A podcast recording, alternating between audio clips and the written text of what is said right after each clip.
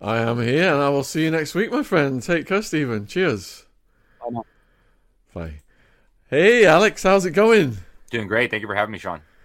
Oh, you're welcome. Do you want to just tell the viewers a little bit about your work? Sure, I'm a, I'm a journalist. I've been a journalist my whole career since I graduated college back, I don't know, 12 years ago. Uh, focus on a lot of different things, especially education, uh, climate change. Actually, as soon as I get done with this interview, I'm going to rush to the airport to catch a flight to the COP28 in the United Arab Emirates. Um, I write books, I, I do shows, and uh, very, very passionate about a few things like preserving our freedom and doing what's right, exposing evildoers, and telling the truth. Who are the main evildoers on your hit list? Well, their commander in chief, Satan, is a good place to start. But you know, we've, we've got. Uh, I, I, actually wrote a whole book about the evildoers, that deep state, the invisible government behind the scenes. We go through Bilderberg, Council on Foreign Relations, uh, the Skull and Bones Society, the Bohemian Grove, the World Economic Forum. Uh, you know, it's a big club, and uh, as that great comedian used to say, we're not in it. is Bill Clinton and Hillary Clinton are they in it? Absolutely. Uh, you know, I, I, would imagine they are not at the decision-making level. They're kind of minions. You know, Bill Clinton had to go to a, get an interview at Bilderberg before they'd let him be president. He was just a no-name governor of Arkansas. But uh, that's kind of the way these things work. They find a, a, stooge willing to do what they want. They promote him up through the ranks. They make him a puppet president. Uh, we're dealing with one of those right now, as a matter of fact. And um, yeah, it's all very nefarious.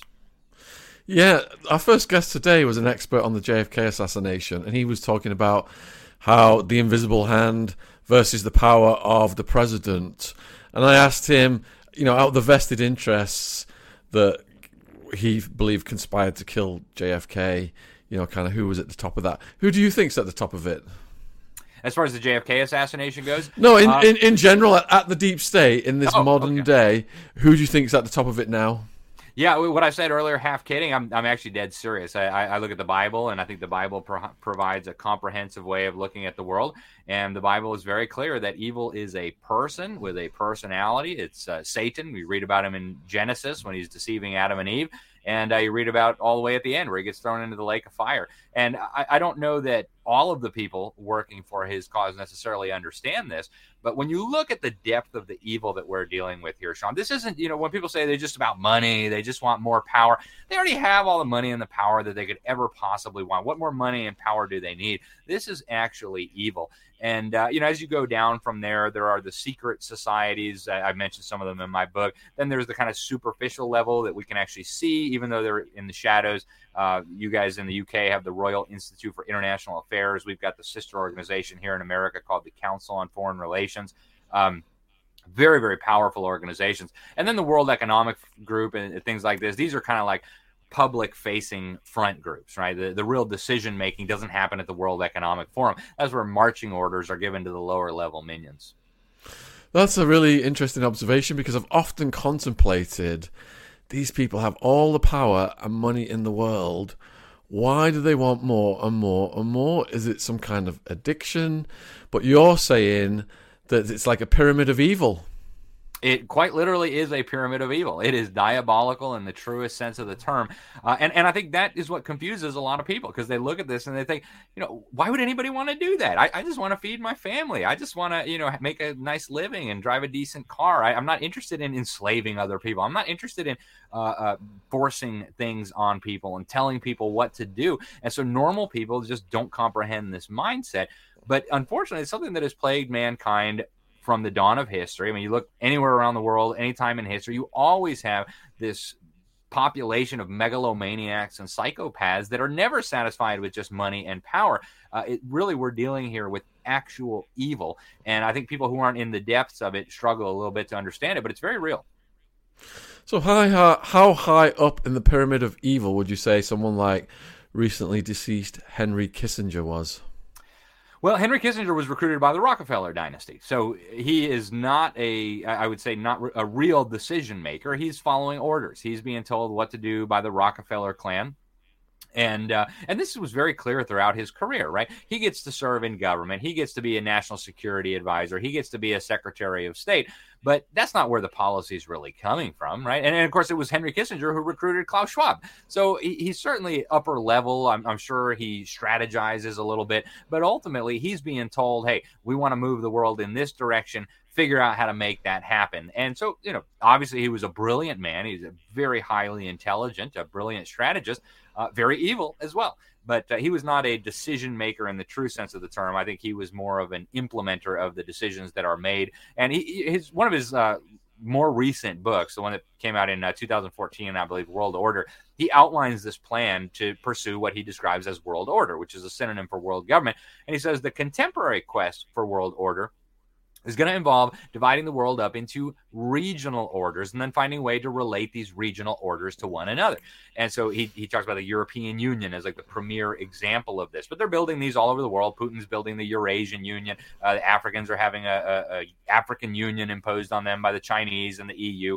Uh, so, so this is a strategy that was not developed by Henry Kissinger. He's just the front man for that agenda, very much like Klaus Schwab. This is not the guy who's coming up with the big vision. This is the guy who's the mouthpiece for the public, for the big business CEOs, etc. All right, then. So within the mortal realm, who are the ones coming up with the big decisions? Well, that's a very good question. And uh, I, I, suspect that a lot of the people who are at the top are probably not well known to average people. They're not people whose names you're going to find in the news very frequently. Uh, one name that does come to mind, though, and I think really needs to be taken very seriously, is the Rothschild dynasty. Uh, incredibly wealthy European banking dynasty. You know, in the United States, you can talk all you want about George Soros, right? Oh, George Soros is evil. I mean, he's actually the guy who puts more money into our political process than any other human being on the planet. So clearly, he's an influential guy. Well, how did George Soros get his start? Very few people know this story. He got his start with seed money from the Rothschild banking dynasty. He set up the Quantum Fund in Switzerland, earned thousands of percent return every year, a lot of it through insider trading. And I can say that confidently. He was convicted of insider trading in a French court. Uh, and so Soros is not the top of the pyramid, but you look at the Rothschilds, they're a really interesting family. Uh, the guy that they chose to write the book about them, uh, Niall Ferguson, kind of the, the, court historian, if you will, the pet historian of the elite. He actually wrote uh, Kissinger's biography as well. It tells you mm-hmm. something. Um, he says in this book about the Rothschild dynasty that they are the ones who decided who would win the Napoleonic Wars between the, the United Kingdom and France. These are the two most powerful governments on the face of the planet 200 years ago. And you're telling me that this one family that you're painting in a good light decided the outcome of that war? Now, that is a lot of power. Imagine having the power to decide the outcome of a war between the two most powerful governments in the world. And so that's one name that I think we, we need to keep in mind. Certainly, they're not alone. Uh, but, you know, I think Bill Gates, these kinds of guys, they're allowed to earn a lot of money. They're allowed to occupy these positions of power. But ultimately, if they were to buck the system, if they were to come out and say, oh my goodness, I'm terribly sorry, what we did was evil, we never should have done it, here's who's responsible, uh, they would be removed from the scene faster than you can say, Bill Gates. So, what if you had to categorize or prioritize the agenda for these people? What would be like the top five things? Well, uh, on the superficial physical plane, they tell us pretty openly at this point what they're doing. I mean, George H.W. Bush, member of Skull and Bones, the secret society at Yale, member of the Council on Foreign Relations, regular Bilderberg participant, regular attendee at the Bohemian Club very influential guy. He went on national TV in 1991 and he told us, We're working to create a new world order. And he then defined it further. He said, uh, A world where the rule of law not the law of the jungle, will govern the conduct of nations. So we're talking about global law here. Uh, the last Secretary General of the UN, uh, Ban Ki moon, was very fond of calling the UN the Parliament of Humanity. So that's where you're going to get your global law from. He says this new world order uh, it will be a world in which a credible United Nations, and forgive the oxymoron, I know that sounds quite ridiculous to a lot of people, but he said a credible United Nations would use its peacekeeping role, by which he's talking about is total double speak. He's talking about their armed forces, their peacekeeping troops to implement the vision of the UN's founders, which is cute until you realize who the UN's founders were, right? This was after World War II. Uh, pretty much the Americans and the Soviets, with a little help from the Brits, uh, created this thing. And uh, Joseph Stalin sent his minion, uh, Foreign Minister Molotov, we sent a guy that uh, we thought very highly of, uh, associate of Kissinger. He was uh, working senior level at the State Department. He used to run the Carnegie Fund, uh, and so he they liked him so much they made him the chairman of the conference that wrote the UN Charter. Then they made him the first Secretary General of the UN. Uh, his name was Alger Hiss. Then we prosecuted him. We found out he was a spy for Joseph Stalin. So we threw him in federal prison. Mm-hmm. So when George Bush talks about a credible United Nations that's going to use its peacekeeping troops, its war making forces to bring about the vision of the UN's founders, that should send a chill down your spine. Now, Klaus Schwab uh, in his book on the Great Reset, he talks about, you know, people are real upset about the globalization because of COVID and everything. So he says we have an in between solution. Right. And so the in between solution to the problem of national sovereignty, self government, things like this, he says, is regionalization. So you ask, what are their top goals? Well, they want a one world system, religious, political, economic, etc. And they're building it right now at the UN Climate Summit.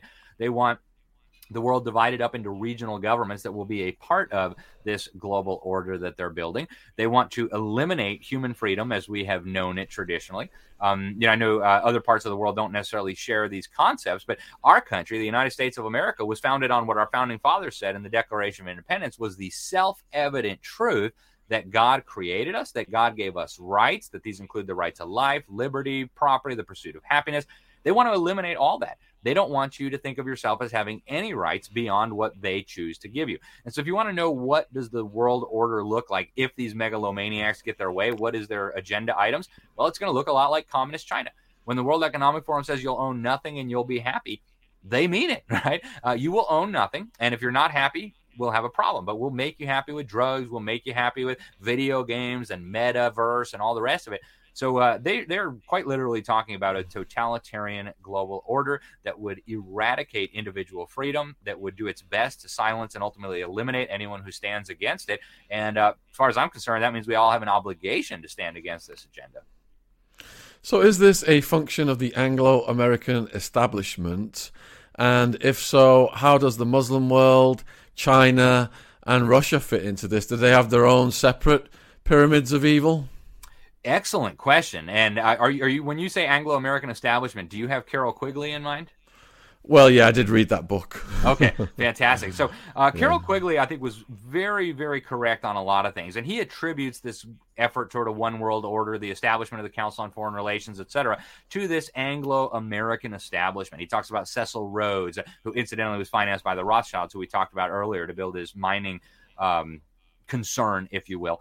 And um, one of the things that's interesting, I think he's right on a lot of things, but I think one of the things that a lot of people today miss is that a lot of the power structures that you're talking about, the communist Chinese power structure is a very obvious example, were actually put into place by the Anglo-American establishment. There's some really good books. I, one of America's most important historians was at Stanford University. His name was Anthony Sutton.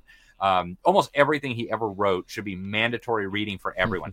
Uh, one of his books was Wall Street and the Bolshevik Revolution, where he explains that very, very wealthy interests in London, in Wall Street, on New, in New York, set out to deliberately overthrow the czarist government in Russia. They gave millions of dollars to Vladimir Lenin. They gave millions of dollars to Leon Trotsky and supported and really funded the overthrow of Russia and the enslavement of that great empire under Soviet communism. His next book uh, in the trilogy was called uh, Wall Street and the Rise of Hitler. So here you have again these same power players helping Hitler come to power. In fact, uh, one of the Bush uh, bigwigs, Senator Prescott Bush, who was the father of George H.W. Bush, the grandfather of George W. Bush, was busted under the Trading with the Enemy Act for helping to finance the Nazi war machine through Union Bank, all members of Skull and Bones. Uh, and so you have these these Anglo American interests, if you will, bringing these new powers. And China, that happened very clearly. Uh, the best book that I know of on this is called Again, May God Forgive Us. It's about how senior people within the U.S. government, within the Anglo American hierarchy, brought Chairman Mao to power on purpose. They did the same thing in Cuba with Fidel Castro. Not only did they bring Mao to power, then they built up his regime. Henry Kissinger was an instrumental player in this when he went back there in uh, 1971, opened up relations. We then transferred our technology to them. We, we basically built China into the superpower that it is today. And so, is there competition among these people at the top? Of course there is, right? Just like there is among the mafia. These people have no morals. Uh, they'll, I mean, if you look at Joseph Stalin, for example, the vast majority of his deputies and lieutenants ended up executed and tortured by Joseph Stalin. So there's no honor among thieves. There's no honor among totalitarian globalists. But I would argue that yes, the Anglo-American establishment is absolutely critical to understanding this, and even these other establishments that we talk about in many and BRICS is a really good example of that, right? Brazil, Russia, India, China, South Africa. The name BRICS came from Goldman Sachs. I mean, how much more blatant do they have to be? So uh, I do believe that it does go back to the Anglo-American establishment and ultimately to the pit of hell. so you started earlier on talking about the Rothschilds and the manipulation of war and the profiteering from war. Could that be done in a nuclear age, though, or is it mutually assured destruction for the entire planet?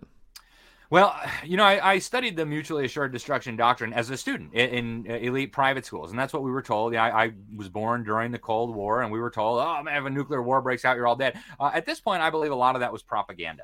Uh, I believe they wanted us to believe that with one little mistake, we would all go up in smoke, all life on the planet would end. And so give up all your sovereignty, give up all your freedom to the UN, and that's how we'll prevent that from happening.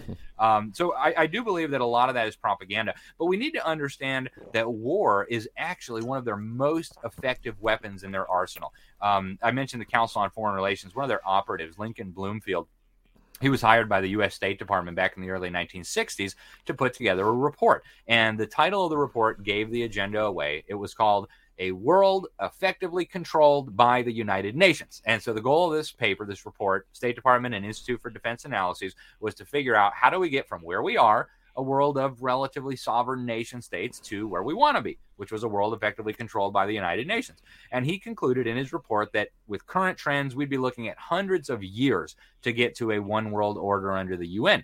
But he said you can accelerate this process dramatically. And he said the fastest way to accelerate the process is war, crises, and the threat of war and and we've seen this play out so clearly shaun. Look at world war one right? Out of world war one we had the league of nations was born. The only reason that didn't get built out into a bigger system is because the us senate refused to get us involved in that. What happened after world war two? Society was in ruins millions of people tens of millions of people dead. What what came out of that the United Nations, the International Monetary Fund, the World Bank, the European Coal and Steel Community, which eventually was built out into the European Union. So they understand full well that war can help them bring about these things. So when we see what's going on with Russia, Ukraine, we see what's going on with Israel and the Hamas, the Arabs, we see what's going on with free China and communist China, recognize, folks, that these evildoers would not hesitate to get rid of millions of you if they thought they could use a major cataclysmic, even nuclear war to get people to finally surrender ideas of national sovereignty, individual liberty, and all the rest of it. And I do believe that's what they're cooking up right now, Shaun. So when you see these, you know, the pictures of babies getting picked out of rubble and ravers getting kidnapped and and things happening to them, how do these people sleep at night? I mean, do they get off on it? They do. Uh, that's that's what I'm, I tried to say earlier. You know, normal people can't understand this because we don't think that way. The idea of hurting a baby is something that causes like everything inside of us to just recoil in horror.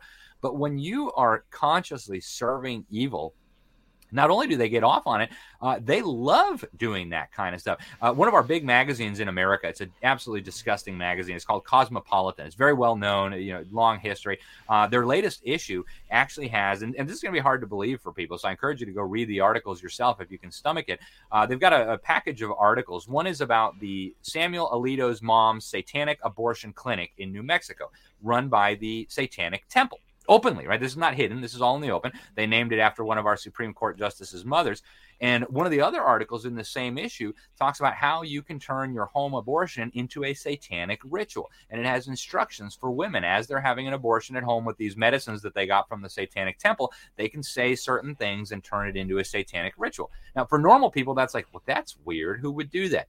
To these people, they are absolutely serious. And I don't believe you can understand the evil that is enveloping our world today unless you understand that the other side, the evildoers, they are truly enmeshed in this evil ideology, this evil occultism, and it's actually right at the core of what they're doing. Oh my God, Alex, you've, you've got me speechless. Turning abortions into satanic rituals. I've never heard of anything like this. Yep. Well, and, and they have a there's a method to their madness. They're saying that you know we have in America the First Amendment that says Congress shall make no law respecting freedom of speech, religion, etc. And so they're arguing now that we're doing religious rituals here when we're committing abortion. So uh, you can't interfere with us doing these satanic rituals because religious freedom. So uh, it, it, really is horrifying. But uh, I encourage people to recognize that this is far more ubiquitous than any of us would like to admit. Uh, you know, the book Marx and Satan, I think, is the most important book anybody could ever read about communism and Karl Marx. This is a guy who was writing poetry to Satan, talking about how he was in league with him, how he hated God. Uh, you look at Hitler and the Nazis, deeply involved in the Thule Society and the Theosophy and stuff like this. It's just ubiquitous. Once you get into this evil clique, if you will, you just see all this stuff that doesn't make sense just from a materialistic point of view. And and i don't think this can be seen through a materialistic point of view and make any sense.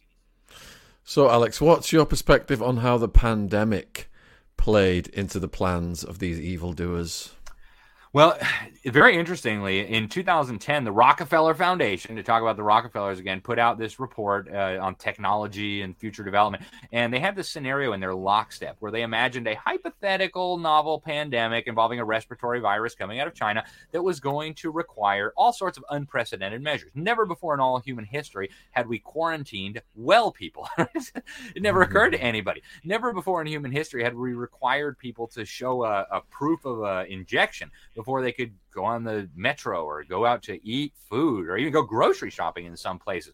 Never before had we imagined biometric digital identification papers to be able to just exist in society. And yet, this Rockefeller Foundation report foresaw all of this. They also foresaw that communist China would be the model for protecting people, and Western countries, with their obsession with rule of law and individual rights, would allegedly suffer because of these obsessions. And so uh, I think their objective, uh, I think there were multiple objectives with this. Uh, one was, of course, shutting down as many small businesses as they possibly could. And we saw that very clearly. Amazon share price almost doubled, Walmart share price increased by 50%. Meanwhile, all your local mom and pop shops out of business, couldn't open, etc.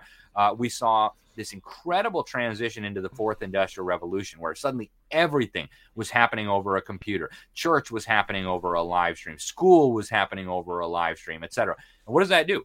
For one it gives these evildoers data on everything and everyone. Every classroom every response from a student in a classroom every church sermon that's being preached everything was being vacuumed up by these people. And data is uh, you know one of the most valuable commodities in the universe today so that was a big part of it. Testing, right? I, I think a big part of this was how far can we push people? Can we really make them disinvite their family members to dinner because they have a different point of view on an injection or a face mask?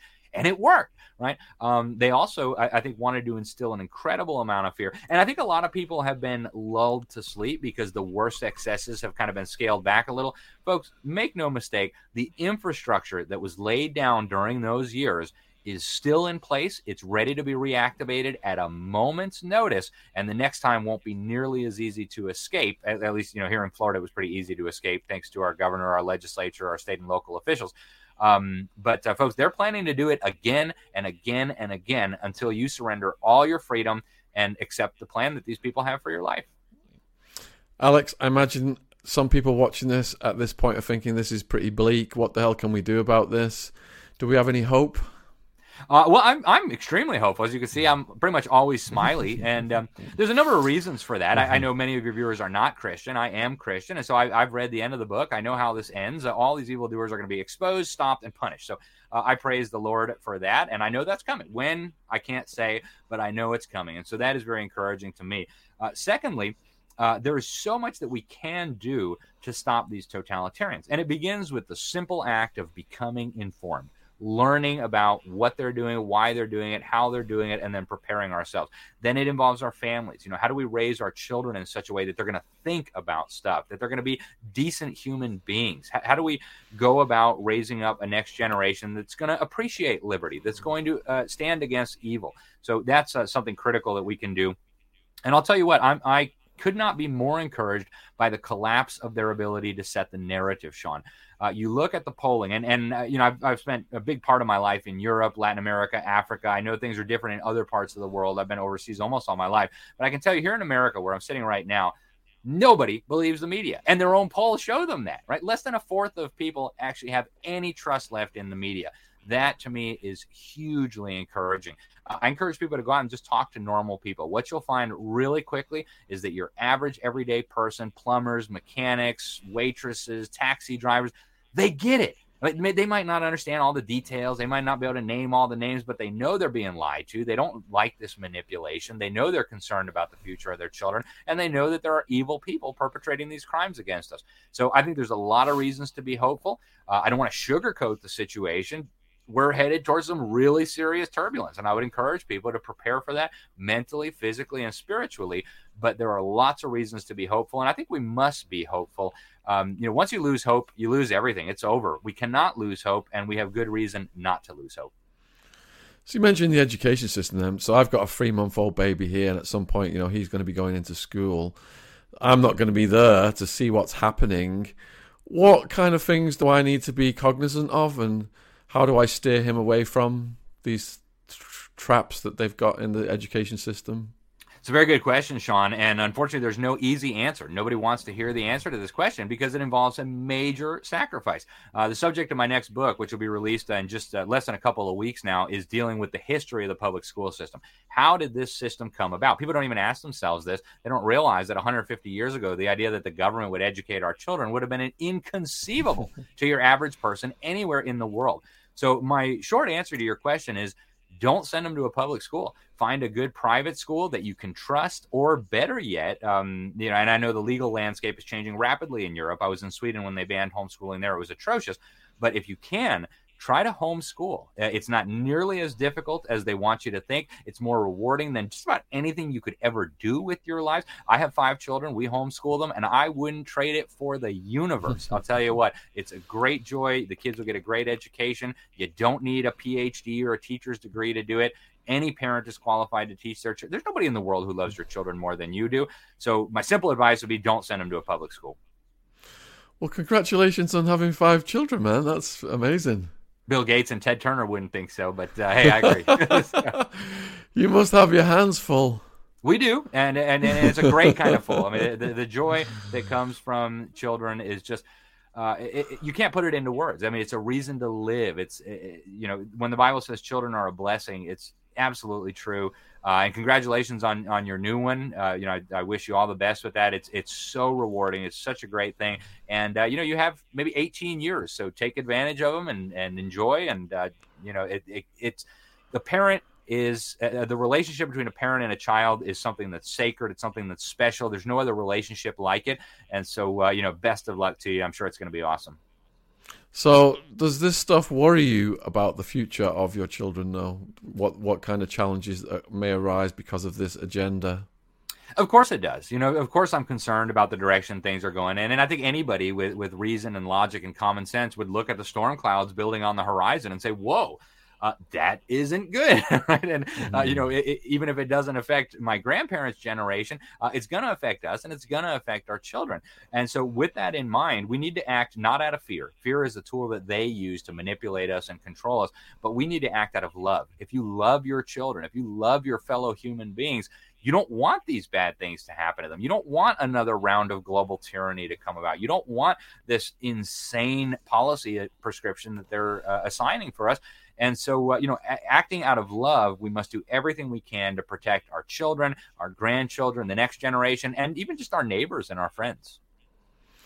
Alex, this has been fascinating. I know you've got to get going to your next appointment, but huge thank you for coming on. Can you let the viewers know where they can find you and support you, please? Sure. Thank you so much, Shaun. So my personal website is libertysentinel.org. Sentinel is S E N T I N E L and then it's .org, not .com. And then uh, I'm also senior editor at the New American Magazine. I'll be covering the UN Climate Summit uh, for the New American. You can find it at thenewamerican.com. And uh, I'm also on Twitter at Alex Newman underscore J O U for journalism. And uh, thank you again, Shaun. It was really a pleasure and an honor.